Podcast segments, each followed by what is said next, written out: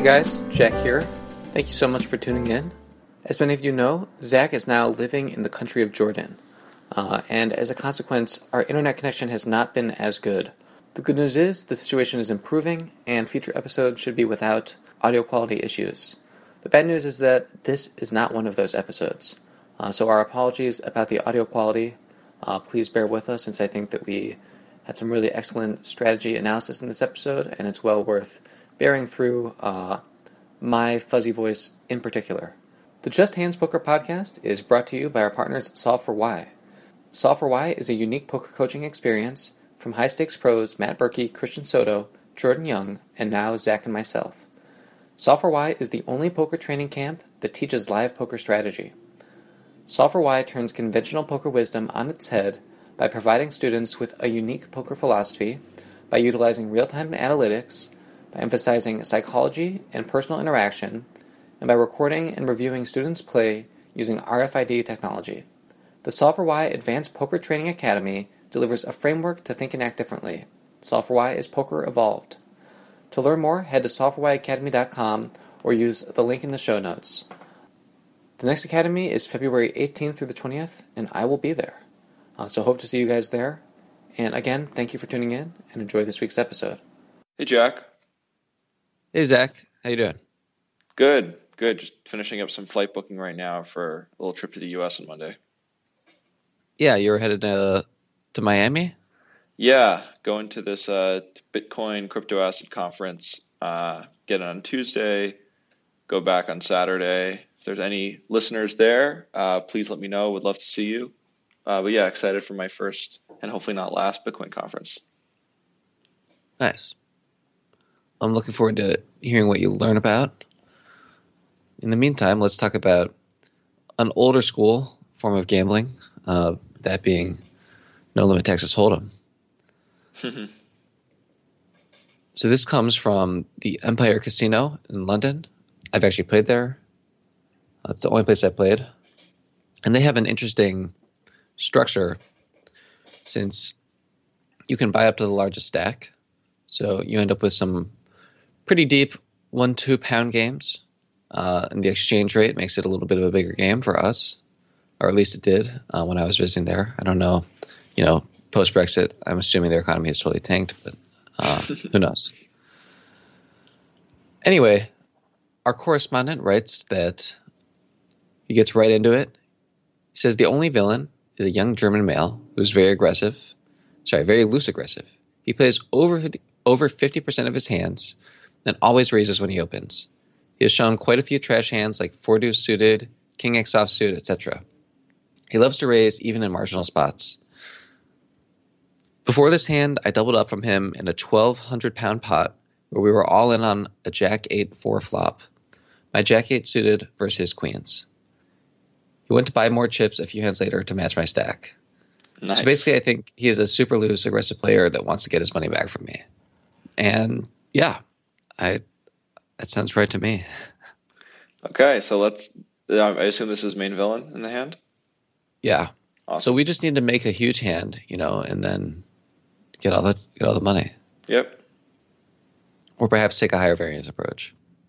Uh, but that's not that wouldn't be you know a just hands approved strategy. We we re- really recommend just like tightening up, make the nuts, get paid. Yep, that's how we do it here. All right. So our correspondent writes, I was the effective stack with around eleven hundred dollars. Villain opened under the gun one for fifteen, and it folded to me on the big blind. I three bet to forty as queens. Okay, well he has queens. I three bet to forty as queens is way ahead of villain's opening range. Yes, definitely three bet queens. Perhaps three bet queens bigger. Oh yeah, um, I'm going at least fifty here. Probably just like sixty but I'd say anything less than 50 is a, is a pretty big mistake. This guy is just never folding when you're 1,200 pounds deep in a 1 2 game and you make it 40. Yeah. Probably just like make it 75, but. I think exploitively with a hand as good as Queens, I want to make it more like 60 65. But I think if I had to pick a standard size this deep out of position against this guy, it'd be like 70, maybe 75. Yeah. No, I've, uh, that's probably fine. That's probably good. I think I'm definitely starting to get to that point where like over my various samples, I've just been like kind of constantly like taking those sizes up, and I'm actually just starting to get to like the types of sizes that start to get folds. And I think like three betting to six x out of position is like around that around that size where you just do start to get some folds. Well, now everyone looks like a wondering. fucking lunatic like you. So. Yeah. uh, yeah. Yeah, I had it too. Anyway, he also he also doesn't seem to care about position as much, and basically opens open raises any hand he's willing to play. So if position is not relevant, which I guess was kind of my assumption, but then yeah, well, you know, either way, it's just bad sizing. I think 60 sounds good. The flop is the 10 of diamonds, 7 of hearts, 6 of diamonds. Uh, and our our hero does have the queen of diamonds. What are your thoughts here? Definitely starting by checking and almost certainly going to check call. It's just a board that, you know, I don't want to say smashes our opponent's range because I guess this guy is so loose that, you know, it, it doesn't smash it maybe as much as like a under the gun open just flat calling a three bet range should, but he certainly has, you know, all of the nut combos. Like I think he has eight nine suited here every combo based on the way you describe this player. I think he has every combo of sixes and sevens and tens. This is this is not the spot to stack off 600 big blinds, but you're still ahead. Uh, but you really don't want to get raised. I think if you bet, you have to fold to a raise. So I like starting by checking and calling and having the queen of diamonds you know doesn't help because now some of your value targets like draws you're blocking them so yeah it's definitely check and almost certainly call hmm so let me let me remind you of the opponent description since i'm i disagree a little bit so what we've been told and we can maybe assume that this is a slight exaggeration, since I think that's often the case with these descriptions. But let's assume, I guess, at first that like this is the truth, and that this is a positionally insensitive person who opens about 50% of hands, got three bet to less than 3x when he's in position against someone who he clearly like wants to beat. I don't think he's basically I don't think he's ever folding that three bet. So he could have like 50% of hands here is a possibility. Wow right? I mean, like if he's opening like 50% of hands, like even if that's only 40% from an under the gun one or 35%, yeah, I don't think he's ever folding. He's so, never like, folding for 25 more. Yeah. And y- yes, okay. like this is not a good board for us, but I actually, so my thinking here is that we should check raise. The reason I think checking is a really good way to start this hand is that our opponent is actually very likely to bet when check to. Our opponent seems to, from the description and just from the pre-flop behavior, sort of default to being an aggressor. And I think with almost anything with a piece and maybe even just like total whiffs, he's just going to bet. And we're obviously like crushing, I think, that betting range. But we could use some protection. Like this board is unlikely to get much better for our hand and there are plenty of nutted hands that our opponent has, and I think he would three bet them. So I like a check raise and then potentially fold to a three bet. Like we do put ourselves out on a limb if our opponent's going to be like relentlessly like three bet bluffing us. Like we might, you know, make a big mistake. But I guess I'm willing to. I'm willing to assume that our opponent's not going to be like super unbalanced with his flop three bets or that if he is, it's going to be towards value, and that we don't want to be calling. I agree with you that we don't want to be calling off our entire stack on this type of board, just because there's so many hands our opponent could have, and the hands that he's likely to be bluffing with are in pretty good shape against us. So I think that even uh, like seven eight is in pretty good shape against us. Like yeah. if he decides to turn that into a call with that, if we check raise. I think the perspective I was coming from was probably that like this exa- this was a very big exaggeration, or at least big exaggeration, because that typically is how it is. I know our listener has seen the four two suited, and then hearing you kind of say it again, I, I yeah, I guess this guy is really kind of a maniac. So I think I like check raising, but we're 100% folding to a three bet. And that that's kind of the real question for me is like based on previous play, do we think he's likely to like three bet bluff a ton with like any draw? It's really hard to know. I think check raising could definitely perhaps be the best play. And then hearing you talk about it more, yeah, this guy likes to bet and he likes to be the aggressor. So I think we want to give him room to kind of bet many of his hands. I think I can get behind the check raise. There's just the problem with check raising is I think we really do have to fold to a three bet. And if he happens to be the type of maniac who's just gonna like do a lot of three bet bluffing and over three bet bluffing here, we're just you know we're losing a ton. It's it's kind of a hard kind of a hard spot. Yeah, I mean, gonna get into hard situations on this board because we're playing against a sticky opponent on a board that favors our opponent's range, and we have a hand that's very unlikely to improve. So we should be expecting to get into tricky spots. But I think the flop is the time for us to get value. We can get some protection from this check raise. And I think it should give us some clarity moving forward that our opponent's not going to have. We don't want to have to call down thinking that our opponent could just have like ace deuce of hearts and just be blasting off here. Like if we check raise, I think we and we like we got called on the flop, we can define our opponent's range pretty well, even if it's still pretty wide. Completely, I think we're ahead like you know, 95, 99 percent of the time if our opponent bet calls the flop. Oh yeah, I think I think that's likely. I mean, sure, I think he might flat some straights, but uh, he might not anyway on a two flush board. Yeah, yeah. The only hand I'm I would be worried about is like a six seven that like just decides to like call and like see a turn in position. That would be the only hand I think wouldn't three bet that were. Behind, uh, yeah, and we we actually yeah. have we actually have decent equity against that type of hand. Although yeah. I don't Anyway, so do you like check raising now, or do you like do you still like check calling? It's tough. I mean, I feel like with the information we have, there's not that big of a difference between check calling and like check raising. Probably like slightly for the check raising, but the problem with check raising is that that could end up being like really bad, even though it could also be really good. You know, it's it's it's higher variance in kind of every sense. So yeah, I, I, I don't I don't feel like I could definitively say either option's better at this point. Hmm.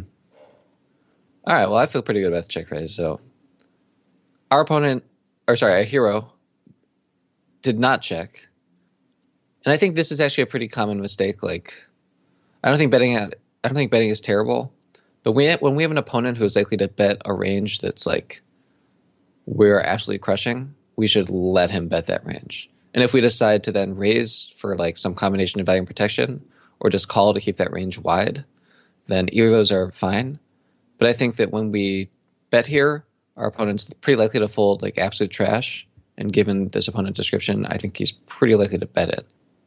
And so I, I want to let villain bet trash. But our let me say what our hero thinks, or our hero wrote here. He says, My thinking here is that I should c bet most boards where queens is an overpair, as they're likely to be ahead. Villain has a super wide calling range, so I can get value from any 10, 7, or 6, or hands like 7, 8, 10, 9, or 5, 6. If villain has 7, 6, he's likely to raise me given our stack sizes. I agree you're likely to get raised by two pair, and I agree that you're very likely to get value from those hands. I just think that you're likely to get value from those hands if you check call as well, and you can get value from other hands. And if you check raise, I think you can get a lot of value from those hands, since I don't think that this guy would fold a hand like 10 9 or 7 8. I think also check call and then check raise on like a good turn card is an interesting play. What would you think about that line, Zach? Like if we get like a, a, a pretty sick deuce or something? Yeah, um, yeah, for sure. I could get behind that, uh, especially because I think someone is much more likely to like if they're going to over three bet bluff, it's going to be on the flop with yeah you know, two cards to come. Or like you really have to be like pretty sick. Uh, yeah, you do have to be pretty. Yeah, pretty darn sick to like three bet your flush draws on the turn. When they, yeah, when they break. Yeah. Yeah, so I think I think actually, uh, yeah. I like I, that. I like that. I, the problem I, is the only issue is that there's not that many good turn cards. No, there's re- there's really not, and I still feel like I have a small preference for check calling, just all things considered. And yeah, this is as I was thinking of the flop line, I didn't really consider what we would do on the turn. But you know, if, if we ch- if we check raise the flop and we get a deuce on the turn, like great, we can barrel again. But like, if we check raise the flop, probably in most turn cards we have to start by checking again, right? Dude, we could go we could go for the double check raise. That this is actually kind of the perfect opponent to go for a double check raise against. I know this is like a good opponent for the double check raise. The thing is, I think we can. I actually think we can barrel a lot of turn cards. I think a king, queen, or jack we can barrel, and then probably a six or lower we can barrel. Probably not going to barrel a seven. I think I think a seven's reasonable to barrel. But yeah, I mean, like we're out of position again. We're out of position like a, a pretty tough board to play. Like, so we are going to do some check raise checking, and that's fine. Mm-hmm. Like if we get if we get called and then we get like a really shitty card like a 10, 8, or nine, then yeah, we might just check fold. That's fine. We'd probably do the same with like seven six. Also, we'll have plenty of hands to defend. Like, I would think. Well, a ton. We'll some flush draws. Let me get this. Anyway, sorry. Not to uh, go off on too much of a tangent. I think check call flop, check raise turn is reasonable, but I kind of like, I still like check raise and flop. Okay. Turn was the five of hearts. Oh, by the way, I also think we can barrel on basically any diamond. Right? After check raising? Yeah, when we get check raise called. I think I'd rather barrel the eight of diamonds than check call the eight of diamonds. Yeah, I, I, can I can get behind that. I guess we're just we're just bet folding. Yeah, no, we're bet folding. I mean, okay. like, because I also think there's like, when we check raise the flop, our opponent will be three betting flush draws at some frequency. Hopefully, it's a low frequency, but one, he's not going to have that many diamond draws because like he's probably c betting like 40% of all hands. so like, mm-hmm. and we have the queen of diamonds. But if he does have like enough flush draw, then I would guess he would three bet it. But I'm, I mean, that's okay. That doesn't mean the the check raise is going to be bad. Mm-hmm. Okay, so the turn is a five of hearts. So as played, are you betting again here as hero? We've we've got a. Uh, yeah, yeah. You got to you got to bet. Got about two we got a little little under 200 in the pot. So what are you betting? 150 to 170. Yeah. Yeah, I don't mind check raising here. but yeah. seriously, like I I don't mind. I would probably just you know, it's just like why am I ever going to just not let this guy bet his entire range? Like we have queens and it's like a 10 7 6 5 board like does he have some two pair now that he didn't have on the flop? Yeah, but like, who cares? Like, he's he's got all he's probably got a ton of shit. Like, let's just let him bet it and the check raise again. Okay, yeah, I, I think I think on the turn, or no, we didn't check raise before, but like, yeah, I think you have me convinced. While I wouldn't have bet the flop, I I think I like check raising this turn for sure. Like, if we're this guy here who just like loves to bet people off hands and like a three better like bets on like a flop and you call and then this card comes like He's just going to think you have ace king and you're going to fold, and he's going to want you to fold with anything yeah. he has. Like, yeah. And this is not the kind of guy who's sophisticated enough. Like, you know, people who are just like default aggression don't think like, oh, like, you know, I probably my expected value here is higher if I let him potentially bluff the river. Yeah. They're thinking like, oh, like he checked, he's weak. I don't, I don't even need to look at my hand. Like, I'm just going to bet. Yeah. That's honestly what I think is going to happen. So I would having deferred our check raise to the turn, I would check raise now. Like I think the reason I like check raising the flop better is because we don't get to check raise hands like ace deuce of hearts here because I think he folded them on the flop. But I think we're still pretty far ahead of villains flatting range on the flop. So you'll just go ahead and check raise here. And so Hero decided to bet to 70.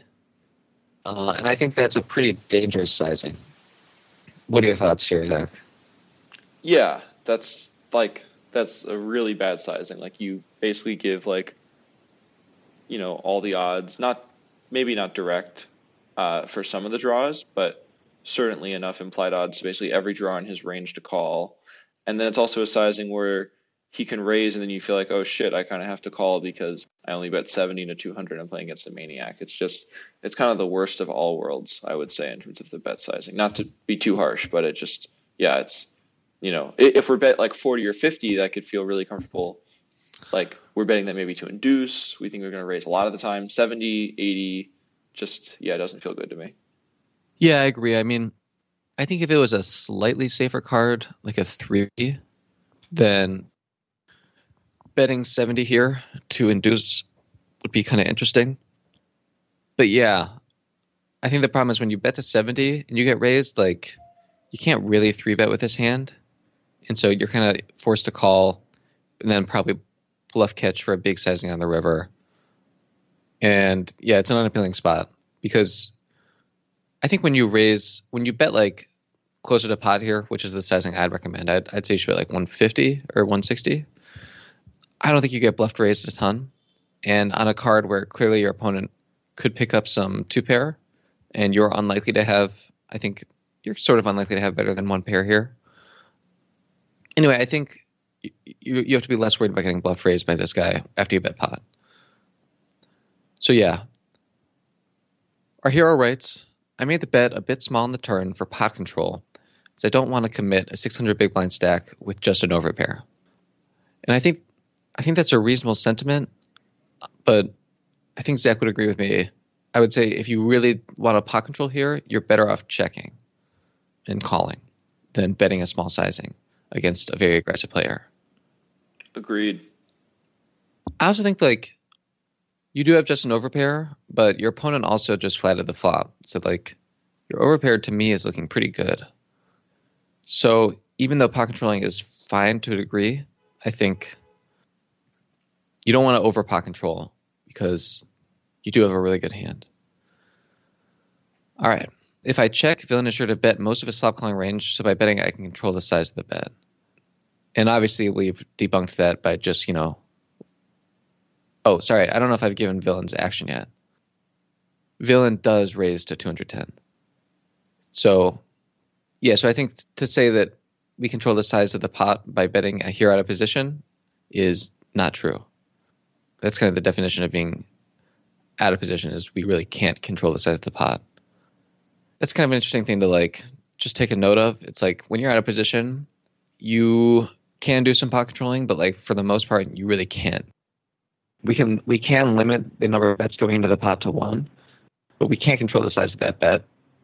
And so, I think pot controlling should be like a little bit more of a last resort out of position, and we should more be thinking about like can I possibly like cap this or uh, do I have better options than trying to turn my bluff catcher, turn my hand to a bluff catcher early, and you know try and keep the pot small. I'm definitely calling so, once the raise happens. I'm, I'm not I'm not psyched about it, but definitely calling. Yeah, I think you have to call. So, so Hero writes, uh, the raise put me in the tank for a while. At this point, I would fold versus any other player at the table, but because Villain bluffed so much, I felt that it was a situation where he thinks a big bet can get me off a top pair, top kicker kind of hand. And I would say, like, I think your opponent probably doesn't think you have a top pair, top kicker type of hand. I think he's probably a good enough hand reader and has played at these stakes long enough to know that you have an overpair or maybe a bluff. Yeah. Even if you are raising three betting some 10x, like I think the field is not. And so this guy probably is going to assume you basically never have a 10, I would guess. Anyway, Hero writes, I'm either way behind to a flop straight with 8 9, or I'm ahead. Zach, you, you would agree that Villain probably has like a good amount of two pair, like all 7 5 and 6 5, maybe even all offsuit combos here. Oh, yeah, I don't know about all offsuit combos, but definitely all the suited combos. Yeah, I mean, yeah, that, that's a there's a big difference between those. Um, we can't we can't rule out some if... unsuited combos. I think just from what we know, like we have to give him some. Yeah, like a quarter to one third. Yeah, I think that's reasonable.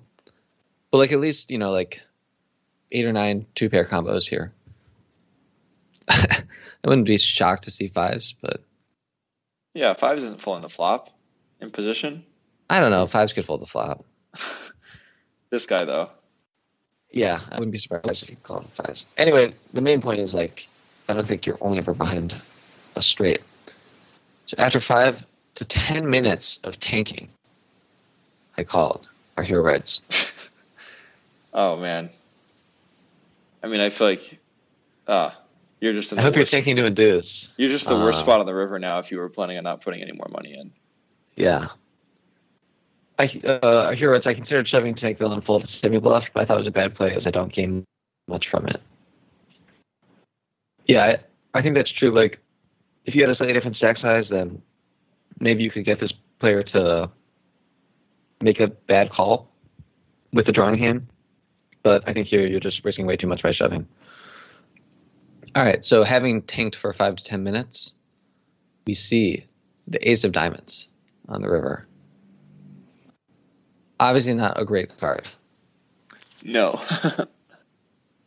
It's kind of, I mean, like, I think, I actually do think there's a case for turning your hand into a bluff here.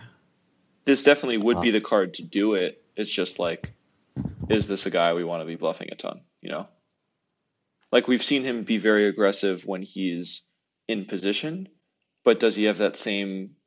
Is it the same dynamic? Like, will he also just call down like a lot? Like, is he is he going to fold two pair here? It's hard to say. I, I based on the way this film is described, like probably is like a fairly decent hand reader and just likes to go for it all the time. So against a player like that, yeah, I, I, I, I see merit. It's just my my gut when there's someone who's playing a ton of hands splashing around all the time is like, you know, we just want to be under bluffing them generally and making our money by having good hands. Kind of boring, but usually makes more money. Yeah. I think the old check fold here is very solid. Guaranteed to be plus EV. Or at least, you know, greater or equal to zero EV.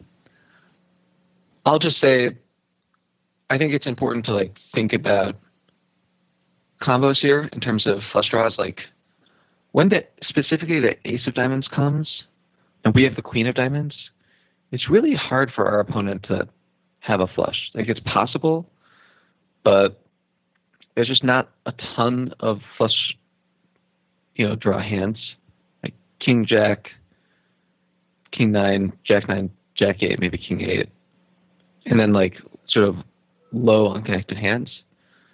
And a lot of the combo draws seem super likely to raise on the flop to me. So I don't think our opponent has a flush very often at all. I think we we've established that there's a good amount of two pair, and I think people are just pretty conditioned to fold. Like when they don't have the flush and the flush comes in and someone donks into them. I think your tank could be. So I would be tempted, but I don't mind a check fold. Anyway, uh, do you have anything to add to that, Zach? Well said, sir. Thank you. So Hero writes, I checked uh, as the river hit, or sorry, I checked as the river hit villain's flush draw range. And yeah, I think it's possible that your opponent could have a flush, but I, I still think it's fairly unlikely. Villain checked behind and showed me ace eight offsuit. Wow, I didn't go for some thin value. What's what's he doing? Yeah. Probably a good spot not to go for thin value, although I don't know. just because it's like, but I think like your hand is almost always ace eight is almost always the best hand here. You know, Yeah, I mean, you know the philosophy where it's like, you know, when when someone is very unlikely to check raise the river as a bluff, which is true for the vast majority of people of live poker and probably true for our listener, and you almost always have the best hand, like you should just really be betting, like a hundred, you know, yeah, hundred twenty five. yeah. No, I, I agree. I agree. Yeah, if I if I ever show up here with ace eight, I'm definitely value betting. I think it's like a reasonable. I think the behavior of not value betting a hand like this would be pretty well reinforced by the field in these games because the field plays scared and shows up here with stronger hands than you expect. And the field doesn't call when like the ultimate scare card comes in, you know. But yeah. So I guess I'll ask like, are you surprised to see ace eight offsuit here? Not really. I mean, like I, I wouldn't necessarily think our villain has all of these combos based on the pre-flop action, but I think uh, based on the description, once he gets to the flop this way, I mean, I don't, I don't think he's folding a gut shot and ace high in position and then on the turn he smelled weakness and raised. You know, seems Yeah. seems seems fitting. hmm Yeah, I'm not that surprised to see it. And I would be shocked if like Ace Eight suiteds didn't play this way.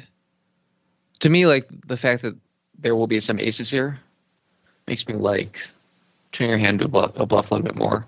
But do you think this guy would fold Ace Eight if we just like come out and jam? Yeah, I think so. Yeah, like I think so too, man. Like you'd have to be pretty. Just like no one, no one does that at these stakes. Like no one like is even thinking that you could possibly be bluffing. Yeah, yeah. You have no natural bluffs. I think you could get two pairs to fold here. But you have to rip it. Yeah. Also, I wouldn't count on it, but if we shove and this guy like tank folds with baby flush, you know, that wouldn't shock me. Me either. Okay, man. Well, our audio quality is not great. I don't want to subject our listeners to any more of this, but very interesting hand. Thanks for writing in. Yeah, guys, sorry about the connection. We're working to improve it. Uh, thank you guys for tuning in, and we'll see you next week.